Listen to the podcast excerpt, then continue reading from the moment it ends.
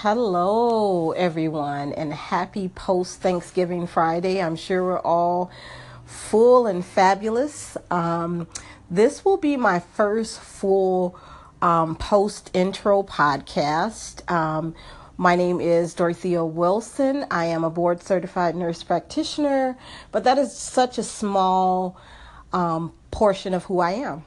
So I decided to reinvent my station instead of focusing on healthcare and a day in the life of an NP after some wonderful um, conversations with um, close friends. I've decided that I would be better served and the community would be better served, my followers would be better served if I recreated the station and renamed it letters to my daughter slash letters to me because there are so many things that i wish i had said to my 20 year old self to my 20 something self to my 30 something self that i didn't say.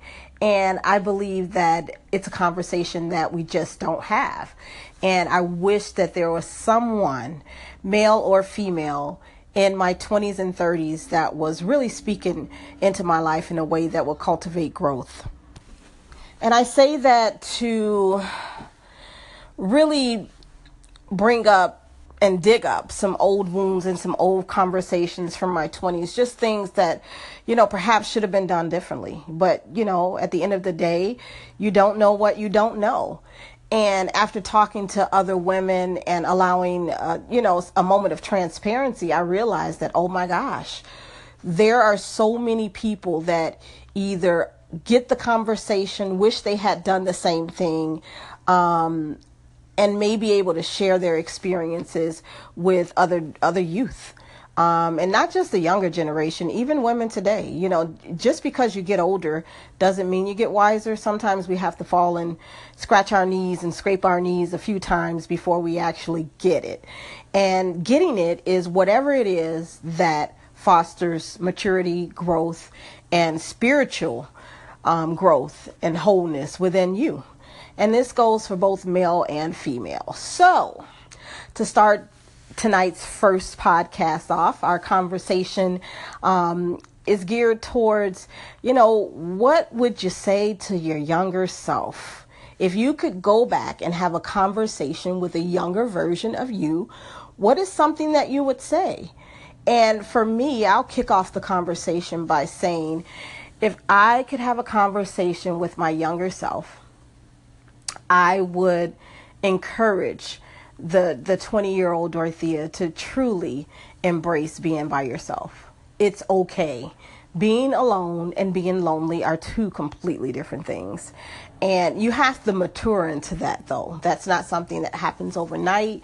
And our childhood experiences truly shape a lot of our young adult experiences, a lot of our experiences as we enter our 30s and our 40s, and, and it also shapes our interpersonal communications with um, the people around us. So there are so many things that I would say, but I think the most important piece would be being alone doesn't mean that you're you're lonely. You don't have to feel lonely. And I was a very young mom um, in my early 20s. To be quite honest, in my teens, I was a mom. Um, living in this world, living this thing called life, pretty much so by myself. There weren't a lot of um, positive adult role models speaking good things into my life at that age. And I just had not lived long enough to understand life. I, that's just the reality. Um, people say, "Oh, you had it together. Look how you turned out," but you can't see the the result, the end result, because I'm still living this life. First of all, second, secondly, um, and more importantly, there were a lot of pitfalls that occurred between my younger self and where I am today. And there are so many things that would have made life a lot easier for me. My journey would have been much more enjoyable. I just thank God that I'm still on the journey. So each day that I'm alive is a better day and a better way to be a better version of the person that I was yesterday. So being by myself was always an issue. Um, because I really didn't grow up with parents, I wanted to make sure that I had that. So call in. Let's share some of this feedback and let me know what you're thinking. Hi, guys, I'm back. So, I hope you enjoyed the first few minutes of this segment. Um, letters to me, letters to my younger self, letters to my daughter. Coin it whatever you like. Um, for me, it's going to be letters to myself or letters to um, me or my younger daughter. and the reason I add younger daughter is because um, I have I'm the mother of, of, of daughters, and I think it is so important for me to have a very candid conversation that starts really young, and it doesn't have to be something that is um, that goes over their head at a young age. I think you can start cultivating um, self worth in any child at a very young age. And a lot of that goes um, along the lines of being alone versus being lonely.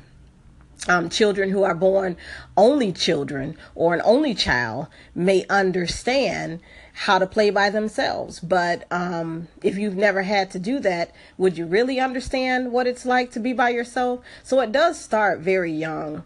Um, and I am no way, shape, or form, fashion claiming to be a child psychologist.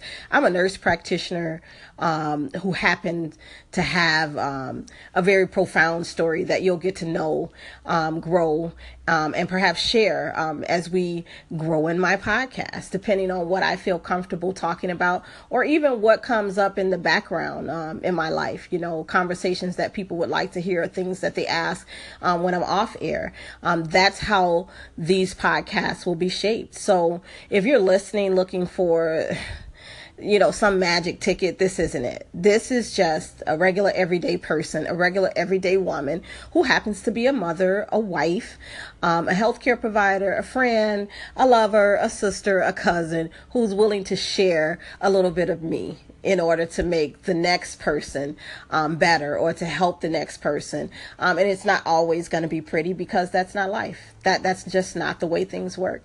Um, nothing is easy, and anything worth having is going to be difficult.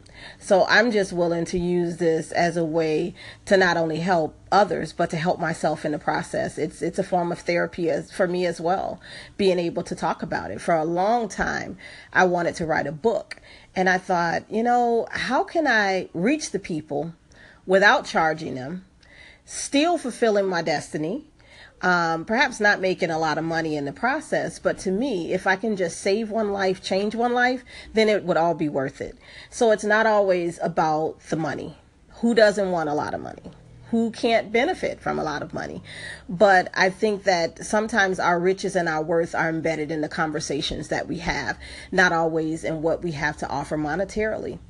So, as far as being alone is concerned, like I said before in the last segment, it was more about not really being comfortable with my own thoughts because you know they always say oh an idle mind is the devil's workshop. At least i heard that as a youngin. And i never really quite understood it until I, I, I became an adult a young adult sitting around thinking about nothing. All types of thoughts run through your head. And i was never really comfortable with those thoughts. I had to really occupy my time. I stayed busy. I worked a lot always dreaming, always thinking, always looking for the next best thing, whether that was the next best guy, the next best job, the next best car. Never really gave myself a lot of times to sort of marinate, you know. Um, bad things would happen, and before I can even process, I was on to the next. And at that time, that was just a coping mechanism. It wasn't the healthiest thing to do, but it seemed to work for me at the time. So as I travel and um, move around in this thing called life and grow, even in my profession, my profession has helped me grow um, personally. Um, just some things that I've been dealing with um, since my youth, um, I've been able to overcome just by having conversations with other people and challenging myself to think outside the box. You know, you don't have to stay stuck in a situation just because that's all you know. It will always be all you know if you're afraid to grow. And I think that was the hardest thing for me to realize is that I was truly afraid to grow. So, what happens when you're afraid to grow? What happens when you're afraid to be alone?